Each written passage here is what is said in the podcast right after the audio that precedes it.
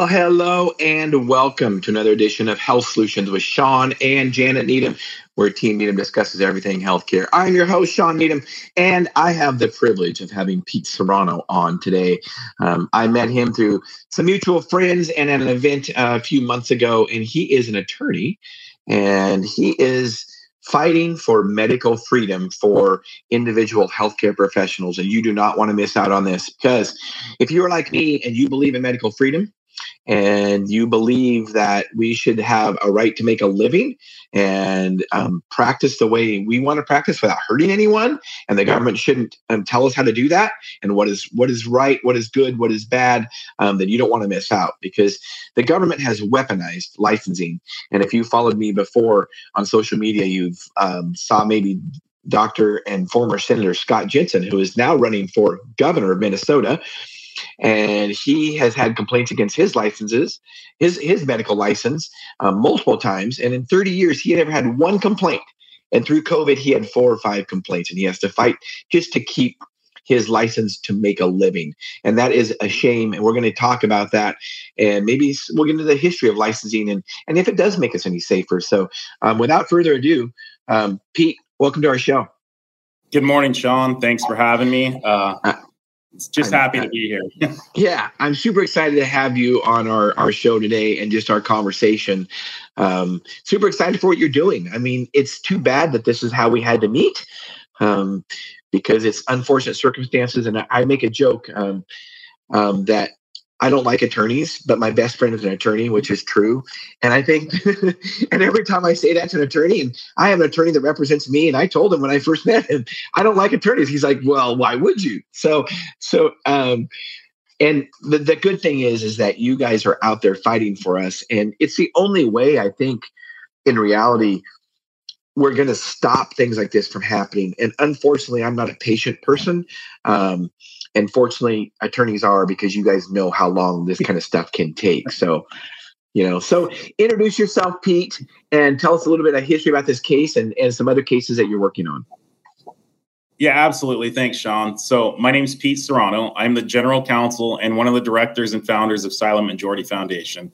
We're of a 501c3 nonprofit based out of washington. Uh, we've got a brand new office in pasco. We have uh, directors that are also up in snohomish county um, ultimately, Silent Majority Foundation was birthed just shy of a year ago, mid August of 2021. Really, quite frankly, Shawn, due to the circumstances we're talking about. Back then, maybe the medical freedom, at least as far as uh, punitive actions against medical professions, weren't as commonplace as they were. But in August and July of 2021, when Jay Inslee said, if you work for the state, I'm going to make sure that you have a COVID 19 jab. Um, we had some folks reach out to us and say, hey, what can we do to prevent this? One of those individuals was Jeffrey Johnson, who is a phenomenal young man. He was working at Coyote Ridge Corrections off uh, Corrections Facility. For those of you who aren't in Washington State, that's uh, in southeastern Washington.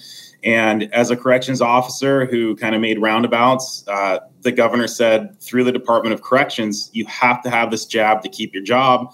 We sued in Franklin County, which is, again, for those of you who aren't familiar with the geography of Washington, southeastern Washington, um, because Coyote Ridge was there, Mr. Johnson lives there, and we thought it'd be appropriate. Well, the first hearing we had, the state kicked and screamed and said, no, we can't have this case heard. It has to be in Thurston County where the governor made this rule. You know, it felt like a four year old tantrum stomping its feet. Uh, Judge Dave Peterson, who really should be applauded as a hero, stood up and said, you know what, the plaintiff's here. The plaintiff was fired here. This needs to be heard and kept in our backyard. And so I got the ugly view of the first fight, immediately, literally within 24 hours, the state had lodged an appeal, an, an expedited appeal to the Supreme Court saying, you have to tell them this case has to be heard in Thurston County. Um, and so the governor and kind of his cronies essentially are now lodging these cases in favorable courts. In fact, Judge Peterson saying me you want to cherry pick your venue and put it in Thurston County. That's not appropriate. I have jurisdiction. I was elected by these people here in Benton Franklin County, and I'm going to stand for them. And, and again, he has to be one of the unsung heroes of this COVID story in Washington State. Um, so again, that was how we started, and since then we've filed cases not just for medical freedom. We've we just last week filed Senate Bill 5078 for anyone in Washington knows that's a ban on what they call high capacity magazines, which is 10 rounds or more, and that's for a handgun or you know a rifle. So we've filed cases on that. We've sued the Democrat legislature uh, for prohibiting the unvaccinated or undocumented, if you were a vaccinated House member, if you didn't show your papers, you couldn't get on the House floor to debate bills. So we have this pure remote legislative session. And if anyone knows, this stuff is it's nowhere near as effective as in person. I think anyone that's ever attended uh, a meeting, whether it's public or private, it's significantly more effective in person. So we've been all over the board. And to your point, the reason I'm on your podcast this morning is we are standing also for medical freedom. We've had doctors throughout central, uh, eastern, and western Washington, basically throughout the state, reach out and say, How do I preserve my license? The state medical commission is coming after me for quote unquote COVID misinformation and disinformation and violating their speech standards. It's they claim it as a practice standard. And I want to be very clear here. I'm going to use some very precise words. The medical commission claims it as a practice standard, meaning they can regulate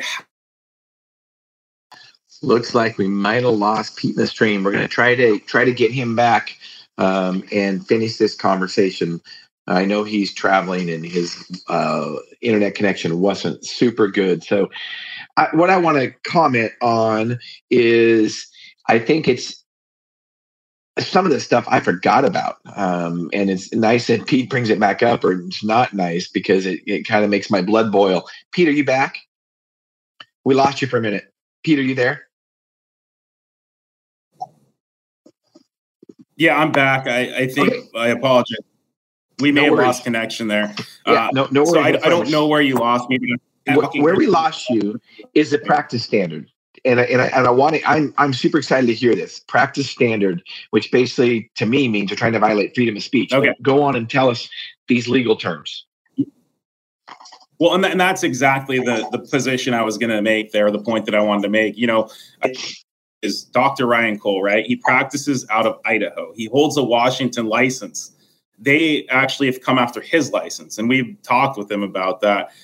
So if he's not practicing in Washington State and they're hitting him for a COVID practice standard, but it's COVID misinformation and disinformation, to your point, Shawn, it's not a practice standard. It's a pure speech. They're regulating what doctors, any medical practice important to know this. It's not just the Washington Medical Commissions. Organizations have adopted this standard, and it comes from, it precipitates from the Federation of State Medical Boards, which is a nonprofit that has an operating bill, uh, uh, operating budget it was either 50 million or 500 million dollars either way it's a well-funded quote unquote this is what we're going to tell. And then a state no COVID disinformation or misinformation. That's a punitive action right there. And so, getting back to Scott Miller, our physician's assistant in Camas down in southwestern Washington, in Vancouver area, Scott treated folks for COVID nineteen using something similar to the FLCCC protocol. He kind of, kind of modified it, and you know, as a good doctor, he modified it according to patient. You know the weight the height you know other uh, contraindications the medication. You know he's not just out there saying this is what flccc says. I'm going to take it. I'm going to run with it. That's that. He would actually you know talk with his patients. He would have whether it was over the phone or video chats he'd have that conversation say okay what day are you on? Um, what have you been treated with? What are you allergic to? All those basic questions that a doctor or a pa in his case should do. And after saving lives and keeping people out of the hospital, the Washington Medical Commission said, well, you know what, in 2013, we believe you lied on your application to become a physician's assistant.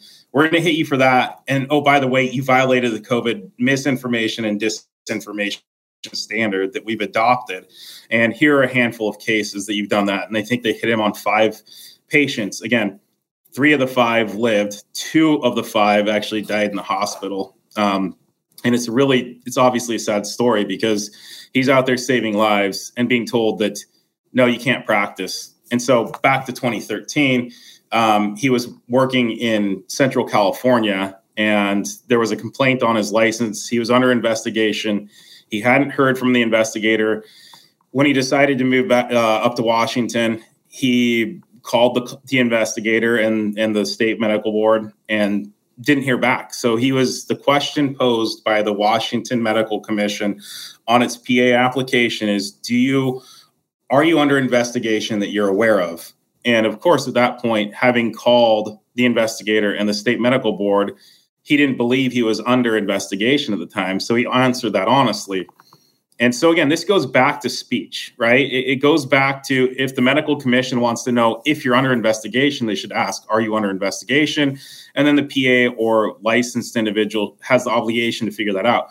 But if it's something subjective of do you believe or are you aware of being under investigation and you do what you can to chase it down as Scott did, well, he did everything he could to find out and he didn't believe his investigation was still ongoing. He believed it was closed out. So that's the 2013 uh, basis that they're using to lodge a complaint against his license, but it's really violation of the COVID misinformation standard because that was only eight of 42 counts that they're hitting him on.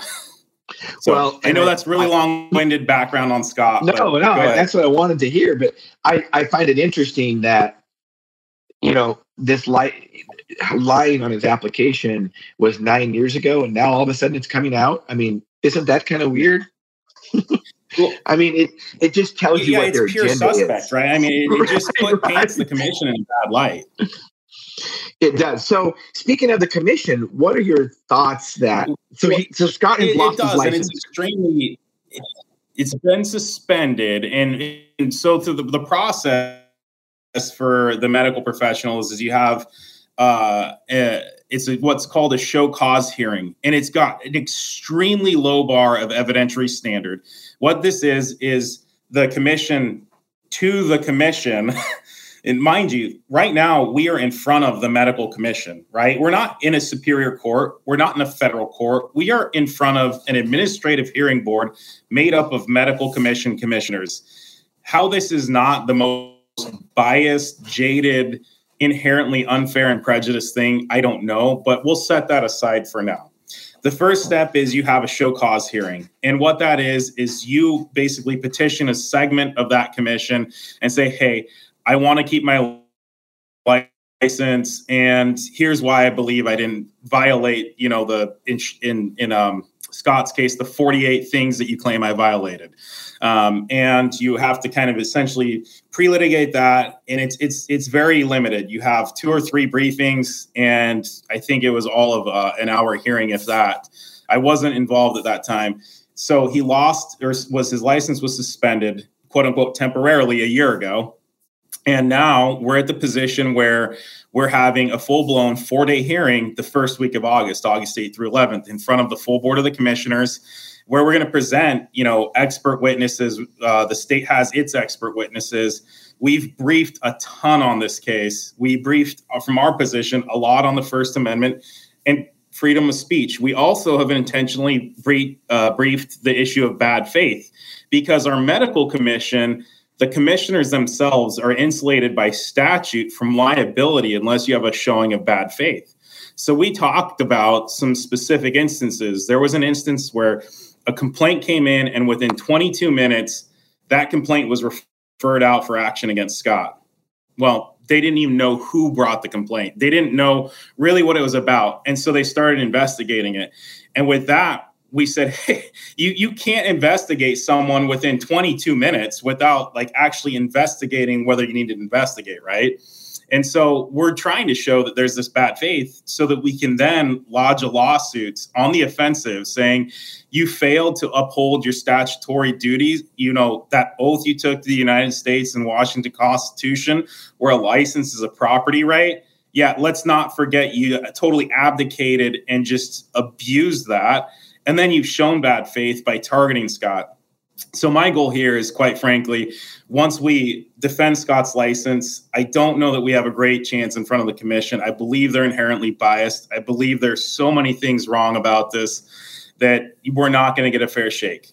So from a licensure standpoint, we're going to have to appeal it to the Superior Court. We can go to Clark County where Scott is. We can go to Thurston County, which we know is, uh, I think we're better off in Clark County, but that's another conversation. But my goal Shawn, is ultimately to brief everything up, present this record so that we can take this to a federal court and say, you know what, his civil rights were violated.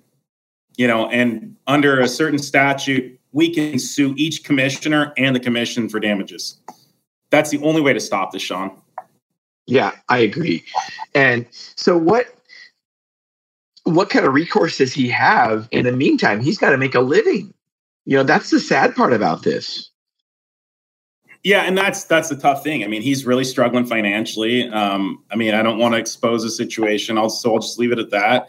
Um, he's had to look for like alternative non-medical like essentially selling supplements type of thing. Um, yeah. you know kind of a health coach and, and, a wellness coach you know so he can at least make some money fortunately um, his wife's employed and i don't want to say much about that because she holds a license too. Um, you know, um, so, so, yeah.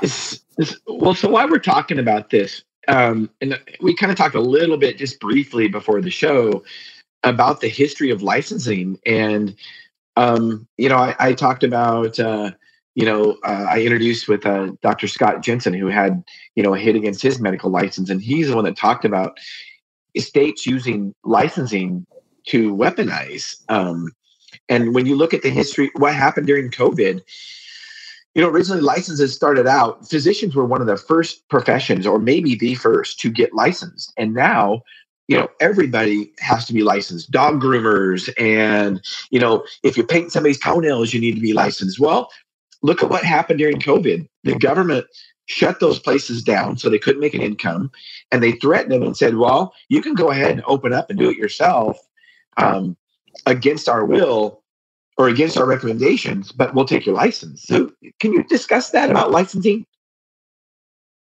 Yeah, so I mean, I think inherently the first start was to your point, you know, let's protect against quacks. I'm going to smash you in the head with a rock and that's going to make you heal, right? You know, we we don't yeah. want that type of quote unquote medical treatment, but let me um I want to back up too because that's a really critical point to the foundation of Silent Majority, Silent Majority Foundation. Um, as you mentioned, Shawn, you and I were introduced by some mutual friends. One of our directors, Rob Waits, uh, grew up, you know, in Moses Lake, and you know his dad.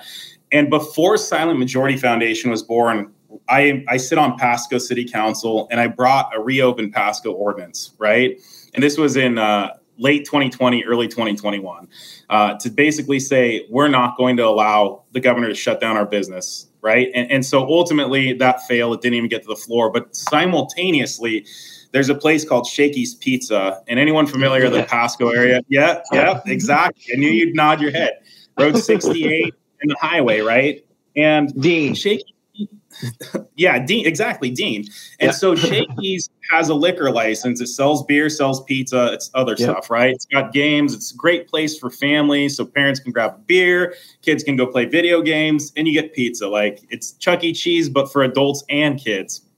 And so Dean contacts me and says, "Hey, man, my license is my liquor license is is under investigation."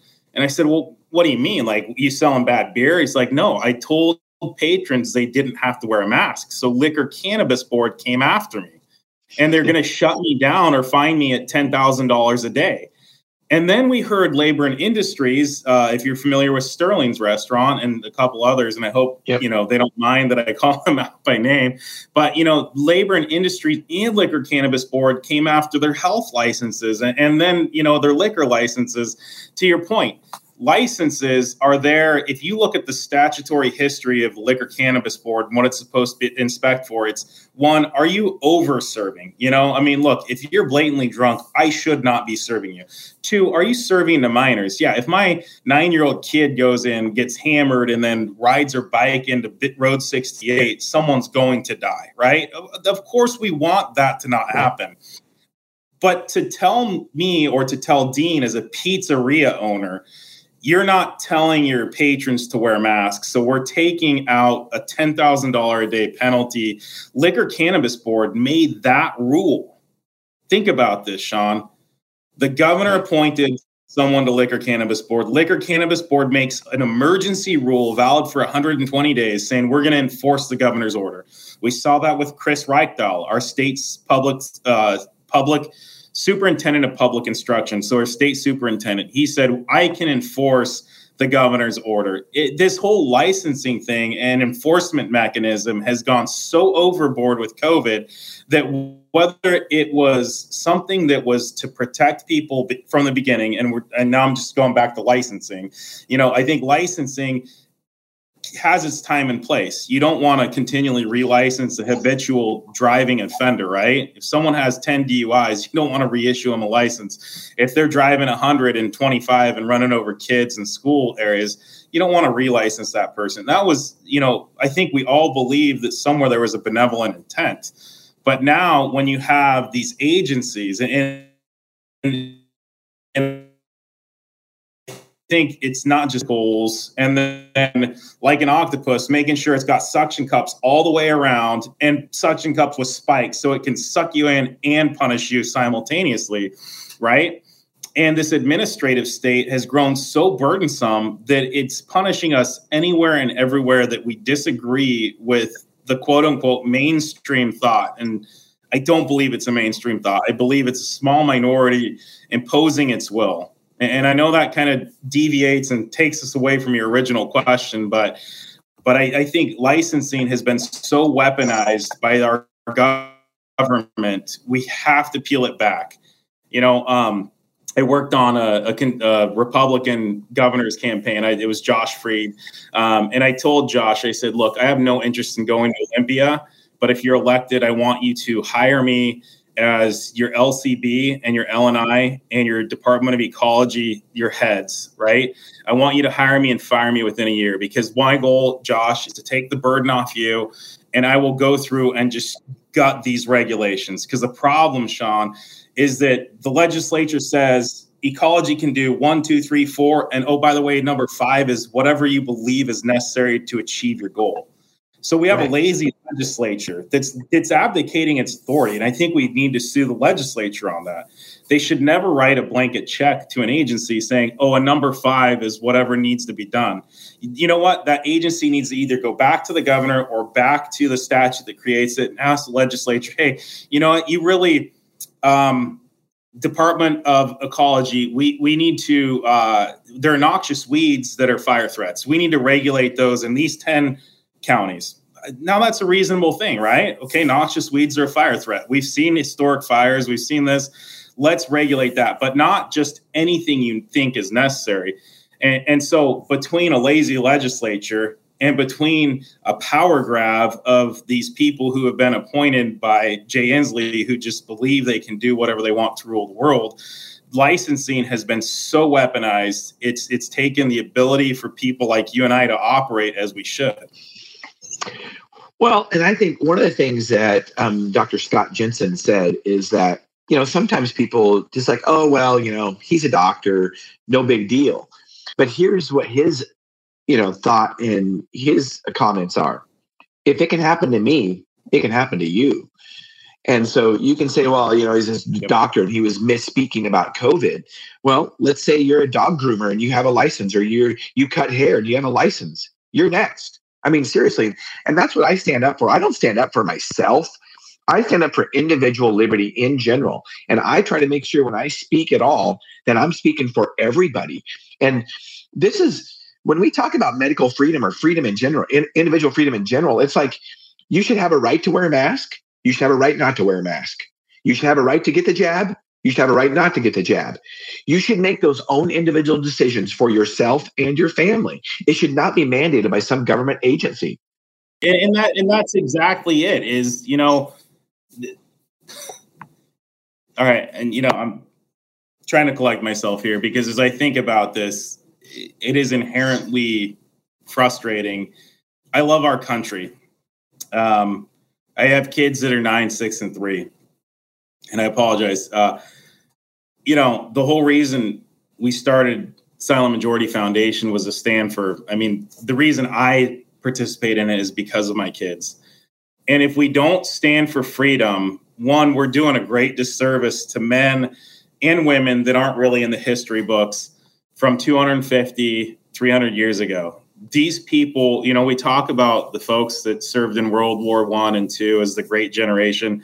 I think the greatest generation were our founding fathers and founding mothers that kind of go unnamed. Um, these people, in my opinion, wrote the most perfect document to form a human government.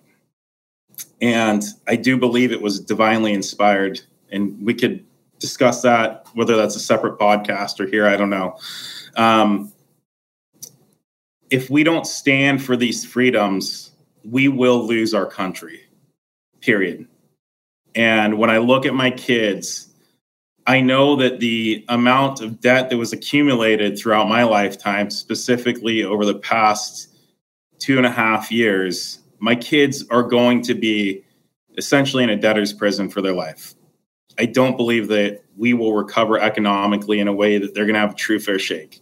But what I can gift to them is that continued uh, preservation of freedom the United States, and when you look at the Washington Constitution, protect those individual liberties in such a sacred and holy way. And if we don't fight for those freedoms, there will be nothing left for our kids. They will literally be in a debtor's prison with zero freedom. And so, uh, to your point, whether it's through licensing, uh, whether it's through the regulatory state, I don't know what you want to call it, the administrative state those are the things that the Constitution protected us, in my opinion, like in this perfect lane of individual liberties. And the administrative state has come in and chipped away at it piece by piece. And again, I, I know I almost got emotional there, but this is real and it's raw. It is, and I, I get emotional too because uh, it's not just it's just not your kids, Pete. Um, it's your grandkids and great grandkids, God willing, um, because we are so far in right. debt in this country. You look at the trillions and trillions and trillions of dollars. Um, that's a whole other subject too about fiat money and what our government's doing with all all that and just printing more money because um, it's really just not real. But what I getting back to the freedom thing, you know, when we talk about the Bill of Rights, you mentioned the U.S. Constitution. I want to just talk about you know the amendments to it, which is the Bill of Rights when the founding fathers wrote those, they're not they're not something to maybe be followed. And and freedom of speech, there's a reason it's number one in the Bill of Rights. If yep. we've got if we don't have freedom of speech, we don't have anything. And listeners and viewers, you can say, well, you know, it's a doctor given bad information. Well, let's remember that there was a doctor in the 1890s, a medical school student in the 1890s that got blackballed from medicine because he was um, proposing that doctors should wash their hands before they deliver babies because some of the babies and moms were getting sick after they were in the cadaver lab. And um, he got blackballed. Well, aren't you glad that he spoke out? Don't we want people to speak out? Don't we want people to have different opinions? And shouldn't you know individual patients and individual doctors decide what's best for an individual? um, not not the government, because if the government decides, then we have no individual liberty and we have lost everything. And it's not just in medical freedom, it's in everything in general. If we let it keep happening, we have to stop it. Freedom of speech is the most important of the Bill of Rights. And the Washington Constitution, you're an attorney, I'm not, but the Washington Constitution or whatever the Washington Constitution says, they cannot violate those rights. Our legislator can't, our governor can't. They can't legally do that. So, in the end, these things sh- should or might come in front of the Supreme Court. And I will tell you right now, if these things came up in the Supreme Court right now, I think we can probably kind of decide over the last few weeks what the rulings were about this. And it's clear that the Constitution is black and white. Freedom, if if it was in the front of the Supreme Court right now, I would guess that the Supreme Court would say that what the governors have done is illegal and violated our freedom of speech. And and um, yeah. So anyway, I can go on and on. What are your opinions on that, Pete? No, absolutely. I mean, I think if we brought these cases to the United States Supreme Court, we'd have favorable rulings, and that's that's why when I look at these lawsuits, I, I, have to look at okay, is it a state statute? Is there a federal statute? Is it is it all the above? How can I take it to the right place, right? And that's my goal ultimately is to plead it in a way that I know that it will have, um, you know, appeal to the U.S. Supreme Court because that's our savings grace right now. Um, I absolutely agree with you. If these types of cases went in front of them, they would unquestionably, you know, they'd probably come unhinged, you know, and it would be a great either Thomas or maybe a Gorsuch opinion or maybe a great Kavanaugh or, or Coney Barrett opinion that would just really say, listen, to your point. I mean, it may, may be one sentence, you know, thou shalt not breach the First Amendment. right, right. It's pretty simple logic and, legal basis. Of course, you know, you can flow on for 80 pages and talk about the history of it, but you know, I, I, mentioned our gun rights case, right? And one of the reasons that was so timely is the week prior or two weeks prior, the United States Supreme Court went back and really looked at how the Second Amendment's been analyzed historically. And there's been this two prong test. And they said, no, it's a one prong test does it violate the constitutional right to bear arms? Period. Now it will float on for another 84 pages, but the point is they they whittled back. A, I mean, a two prong test is not hard, right? Well, they whittled it back to one, saying if it violates the, the United States Constitution, or, or in our case, you know, the Washington and United States Constitution, period, it is it's it's void. And, and, that's the beautiful thing about this current Supreme Court is they look at it, they look at the history of the it, Constitution. It's pretty black. Look, it's black and white. In my opinion, it is. black and white. it is. And more importantly, they don't look at the court's interpretation of the Constitution. They look at the Constitution and how it's been implemented. And, and, I think that's a really important distinction. I mean, we could really get into Roe versus Wade and how that came about. And people claim a, a constitutional right to an abortion, which I mean, that is like the greatest misnomer. That's as bad as Jay Inslee saying he's following science and data, right? Um, both blatant lies. Not, there is no constitutional right to an abortion. There's well, a const, there's a, there's a penumbra. This in the 1920s they call it a penumbra or an umbrella of rights that fall within the Constitution. One of those was the right to privacy. And whether that's the right to privacy to not take a COVID 19 jab or to have an abortion, those rights were protected. So those aren't per se constitutional rights, right? They've been developed and protected under the Constitution.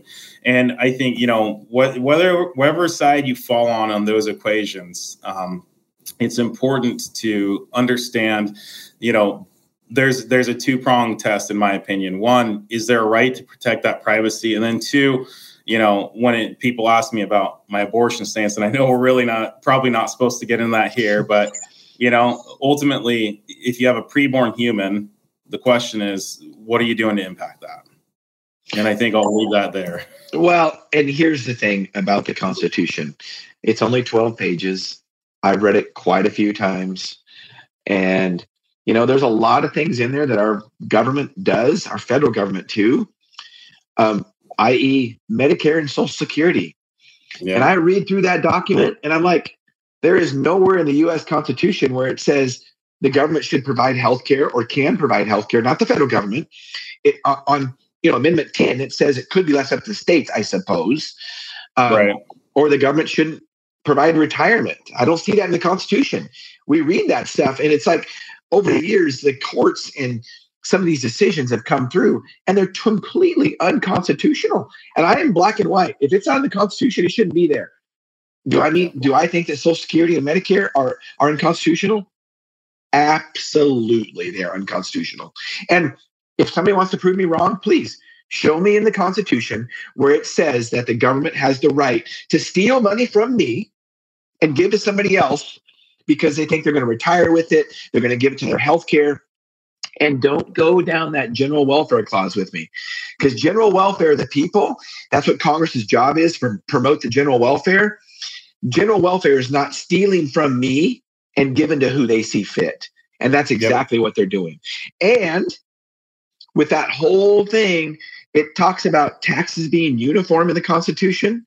So when they're stealing money, more money from other people than they are certain other individuals, that is not uniform. That is unconstitutional, period. And that's what income tax is a progressive income tax. And our federal government has used that to have an unlimited spending account since the early 1900s. And that's part of the problem.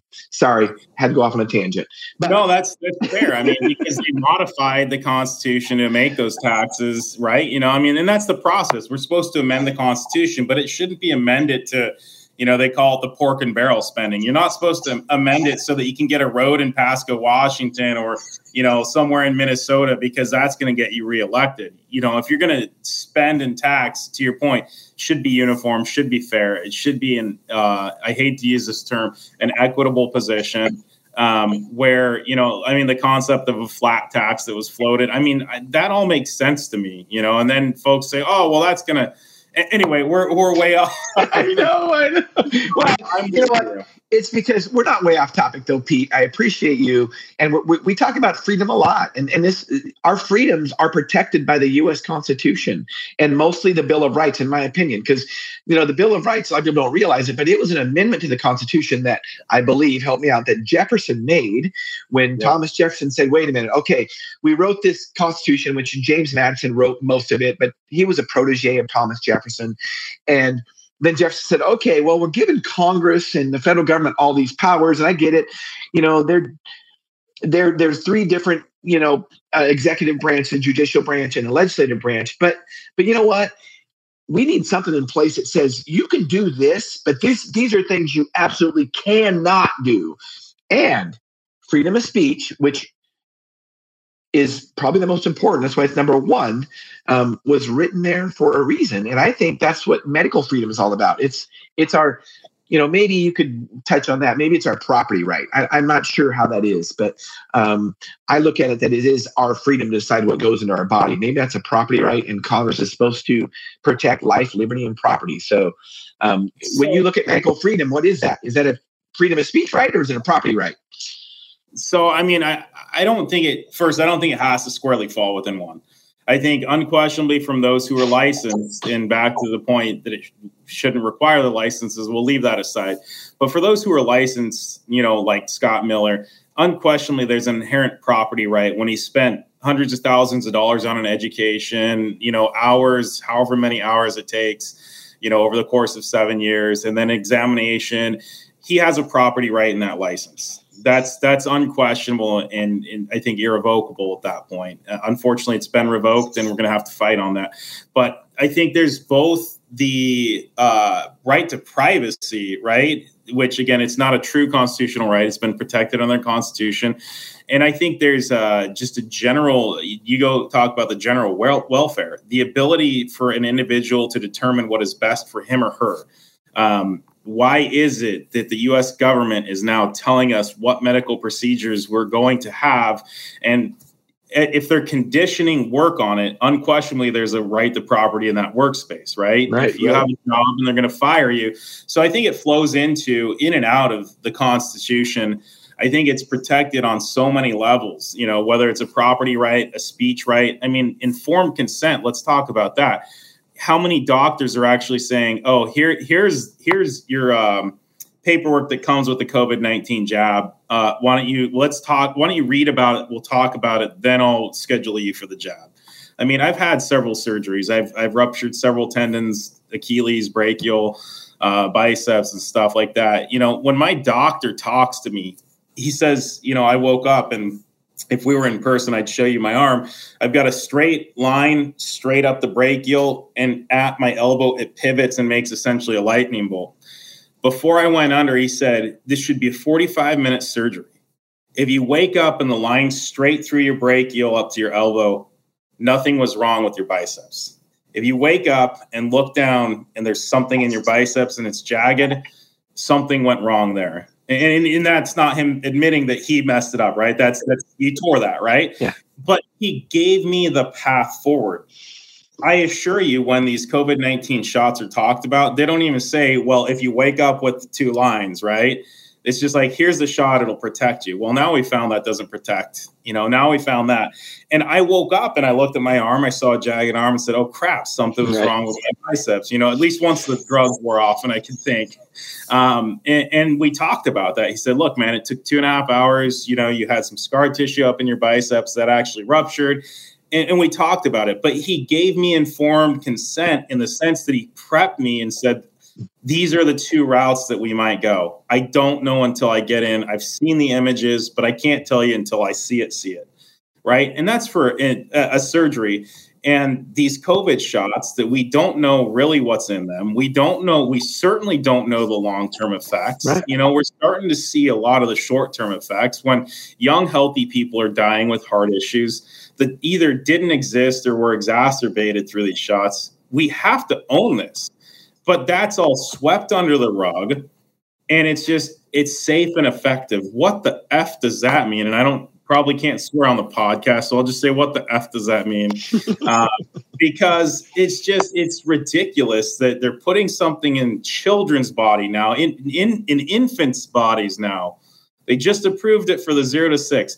Yet our president well mr joe biden we'll call him has covid today how ironic that we're talking about medical freedom on the day that it's come out in the news that a guy that's at least singly, if not doubly or triply jabbed, has COVID. Well, now, uh, um, America's doctor, Anthony Fauci, got COVID after the jab. I mean, well, and then if you caught, he went on uh, to Fox with, I, I can't remember who it was, two weeks ago and said, he walked back the position. He said, Well, you know, these really aren't affecting transmissibility. But what it will do, because because the host asked him, "You've been doubly or triply vaxxed. Why do you have COVID?"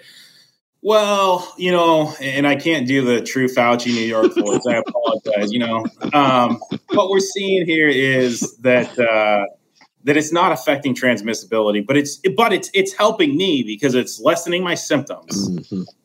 Yeah. So we were sold, you know, again, let's walk back to informed consent. No one reads the damn box, no one reads the insert. And a doctor says you're not going to, it's going to decrease transmissibility. That narrative has been gone for over a year, Shawn. Yeah. Now it's just protect yourself. You're, so you're telling me I can't work if I don't protect myself from getting sick. Are you effing kidding me? Yeah. That is the only purpose of the shot is allegedly to weaken the symptoms. So now my job is at risk because I'm choosing not to protect myself. You know what I'm doing? I'm going to eat better and exercise more. So I don't die of heart or obesity or you know diabetes or give me the list of the other crap. Anyway, tangent there. well, here's the thing about the informed consent. I mean, this has come out a lot over the last year and a half since they've been given the jab. Is that there's a lot of these big clinics that are actually they're participating in the vaccine trials. And they're not telling people that. So before they vaccinate they just tell them and i mean there's big clinics in my area that their ceo got up and spoke about how everybody should get vaccinated and you know people are dying and blah blah blah. But he didn't bother telling everybody that they're in, they are you know principal investigators in the trial with the vaccine. And they don't tell people that when they're getting the shot. So is that a conflict of interest? I don't know. Sure sounds like it to me. Well, I think it's at least a conflict, if not a violation of informed consent. Exactly. I think that's there's certainly value in contemplating a lawsuit, and we'll, maybe we'll talk about that one offline. Because look, the reality is it's sickening. The only way to hold people accountable is to take their money away. Because when you and I are getting poorer, or maybe not necessarily you and I, but the general public is just its value, its dollar value is disintegrating. People, I mean, people complain about four and a half dollar gallon of gas, right? That CEO probably flew in and flew out on a corporate jet. I don't think he feels that pain. So until someone takes his money, and I've said this, and, and I'm not trying to be a jerk here, but until Jay Inslee's stuck living under a bridge, he's not going to care. Right. He's just not going to care. He's going to sit and every time I sue the government, my tax dollars fight me. That's the most disgusting proposition I've ever heard of. That I'm seeking freedom for myself and others and being beaten down with money that I pay. I don't get to elect, don't send that dollar to AG Ferguson. I don't get to elect, don't spend that money in, in the governor's office. I don't know where it goes. It gets spent and it gets spent fighting me. And so until these people feel the pain, they're they're not going to care. Well, and, and on that subject, and boy, Pete, I'm so glad you came on today. We, we need to have you back on because there's just a lot of things that we can discuss. Um, and unfortunately, or maybe fortunately, we have to keep it all healthcare. So I'm always trying to go towards the healthcare arena because when we started this podcast, like, okay, we're going to focus on healthcare, all kinds of subjects, healthcare. But you know what? I could see how the Second Amendment could actually um, have to do with medical freedom because let's just let's just put this out there if we don't have a second amendment we don't have medical freedom it's the only way for us to defend ourselves when you look at other countries i.e canada i.e australia i.e new zealand what did those governments do? They locked into their houses. They said, you have to stay here. You cannot come out. And they mandate all this kind of stuff. And guess what? They can't defend themselves. So, right. is the Second Amendment about medical freedom? Absolutely, it's about medical freedom. It's about being able to defend ourselves from a tyrannical government that would mandate any kind of medical procedure, any procedure in general. But I'm just focusing on, on medical here, it, period. Without Second Amendment, the First Amendment is zero, nothing. Absolutely. Absolutely. And so when we talk about hurting, you know, I got into a debate. I, I lost friends over COVID my my good pharmacy school friends, I lost them over COVID because they just think I'm a conspiracy theory and blah blah blah. Now, here's the difference: they work for big corporate clinics, drinking the Kool Aid, making millions, maybe billions of dollars on COVID. Period. these people are making money. These big hospital institutions and, and, and clinics are making lots of money off COVID. They don't want it to go away. There's all kinds of income streams that they are getting from COVID specifically. We won't go into that. Maybe we will on another subject. But here's what I had to tell them. When they would tell, when my friends who are pharmacists would say, Well, Shawn, some people need to be stated, they need to be told to stay home because they would make people sick and you don't want people to die in a 70,000 person stadium and blah, blah, blah. And I said, You know what? It's really easy for you to say that because right now the government has labeled you essential and you get to go to work and make a living. How about if they took your license away or they took your way to make an income? Would you feel different? I say the same about these doctors that were that are pushing vaccines or pushing masks or pushing all this stuff. It's like, you know what? They may or may not believe in it, but I'll tell you what, you're talking about it's got to cost you something. You take those people's incomes away, would their opinions change? Of course they would. Follow the money. I'm okay with that. It's all about self interest. I just admit it. Selfishness and self interest is different. But if we take our incomes away and our in, and you know Scott Miller is a perfect example. Yeah, he's got to fight in this game. He has to. Any other doc, uh, what other doctors or any licensed person should realize, they're the next Scott Miller. They should be fighting for people like him because it could be them next. Period. Yeah, no, absolutely. You know, and and eh, that's where I'm grateful I haven't been affected by this in that way. And and let me I know we're going to wrap up here. I want to give you just a little bit of more of my story. Please. I talked about some of the advocacy I did to kind of get me into Silent Majority Foundation. But at the time, before we created Silent Majority Foundation, I was working for Energy Northwest. Uh, anyone in the Tri Cities knows that's a state agency that produces and sells nuclear and other wind, uh, other power sources, right? I was working on helping to permit the first small modular reactor technology in the United States. And so we were on literally cutting edge new development. That was the single agency that was not impacted by the vaccine mandate. That is, we somehow skirted that. And I was never under the guise that I'd have to get the vaccine. So I, I want to be very clear about this because people are like, oh, you worked for the government, you jumped ship so that you could do that. No, we were protected. In fact, I still talk to people a year plus to the day of when we started, almost a year to the day of when we started COVID or not COVID, but the Silent Majority Foundation, they're still not under the vaccine mandate yet. I left that because I knew that if no one spoke up and no one brought no one brought these lawsuits, we would never have someone to fight for Scott Miller. And to me, it was more important, and like I go back to, to preserve my children and my pros- posterities, you know, whether it's my grandchildren, whoever, and, and, unselfishly other people's kids and grandkids too. But I focus on those three little mouths I feed, right? And we started Silent Majority Foundation not because I had to, because I was under a job or job mandate, but because it was important to stand for what was right. And until people start standing with us, and there were a handful of attorneys. I get on a call with about 13 in the state and about 24 throughout the country. Um, and those are two separate groups. So, you know, there are dozens of attorneys out there.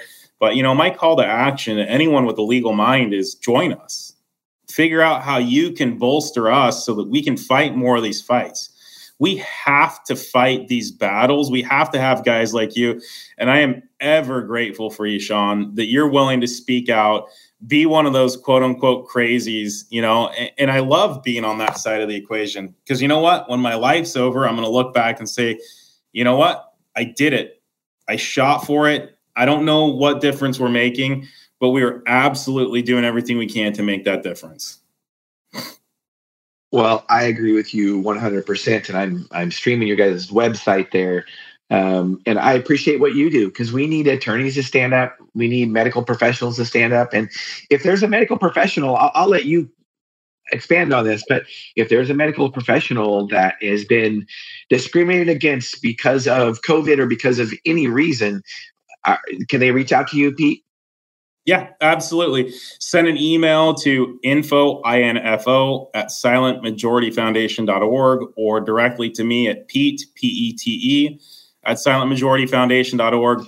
Uh, Scott Miller is one of several folks that we're working with. I'm actually talking right now with other attorneys on who we can hire that's got you know more of a background in this. Uh, there's a woman out of Colorado that I'm hopefully going to work with her on on bringing some more of these cases. So we're here to stand for licenses because, quite frankly, at some point I'm going to need to see a doctor, and I'm not going to do. I you know I haven't worn a mask, but for maybe four or five times throughout the pandemic, um, or whatever you want to call this thing. Um, I like, you know, and I've taken. I like, I like to cover. I like to call it government created pandemic. That's really what that's really what it is. And whether you fair enough, you know, whether you believe the government created the virus, it, that to me doesn't really matter. They're the ones that created the fear about the pandemic. Uh, yeah. Period. Or about the virus. They they created this quote unquote pandemic. And you know, please comment. You know, haters can comment and say all they want about millions of people are dying. I, I will I will debate that. So go ahead, please. Yep. yeah no i'm with you and we could get into those statistics and you know how you can bake a stat as much as you want or as little as you want right i mean that's how you value a company that's not worth anything to a couple million dollars right so i'm saying anyway we don't need to get right. Well i yeah. well first of all you know one thing i appreciate pete is and and this is what you know you talked about your history your job history and now this is what you're doing and you took a big risk by going out on your own. Um, you left a job with a guaranteed income um, and i will tell you there, this resonates with a lot of people and resonates with me people will tell me people tell me quite often well i had to get i had to get the vaccine they they made me no they didn't it, it's a choice you can choose yeah. you can choose whether you decided to stay employed there or not and there, well, I, I didn't have a choice. Yeah, yeah. We, we all have choices, and we make choices, and sometimes those choices might cost us. But in the end, you know, might cost us financially. But in the end, can we look back and say, you know what? I stood for my principles, and I said no. And I will tell you that there's a lot of people that are regretting that they got the first jab. Now it looks like a lot of employers have backed off on that and I don't know where that's going. But um, you know, now we're starting to see long term complications, and it and it makes me sad. It makes me sad that that that this had to happen. So thank you for fighting, because you know, as much as I don't like attorneys. I like you guys fighting for us because it's the only thing that, in the end, that really you guys help to make laws and and create new regulations. So thank you. Well, I appreciate it. Thanks for having me on, and thank you for being out there and willing to speak the truth. I appreciate it. So, um, yeah, Pete, I, I, really can't thank you enough. We're going to have to have you back on um, to update us on these lawsuits because unfortunately, these things don't go away fast. Um, and, you know, hopefully, you know, in the end, you guys will prevail, even if it has to go all the way to Supreme Court. So I, I imagine you're ready for that fight. So um, I appreciate you being on. And listeners and viewers, I appreciate you tuning in today. Please follow us on our social media. Uh, we cannot stream this on YouTube or Facebook because we have been censored for COVID related stuff. So we are on Twitter and LinkedIn. And I did share to our Facebook and hopefully we don't get in trouble for that. So, but I want to get this information out. It's very, very important to me because, again, freedom of speech is really important and censorship when these social media places are shutting us down for for speaking freely um, it's just it's not right so thank you listeners and viewers for tuning in um, we'll talk to you monday i don't know who our guest is but 12.30 to 1.30 actually Jen and I will be on personally. We'll be sharing our story about how we came into personal medical freedom. It has to do with financially and medical freedom in general, and so you don't want to miss out. It's a it's a really good story. I really love sharing it. So thank you for listening, and tuning in today. Health Solutions with Shawn and Janet Needham. Thank you, Pete.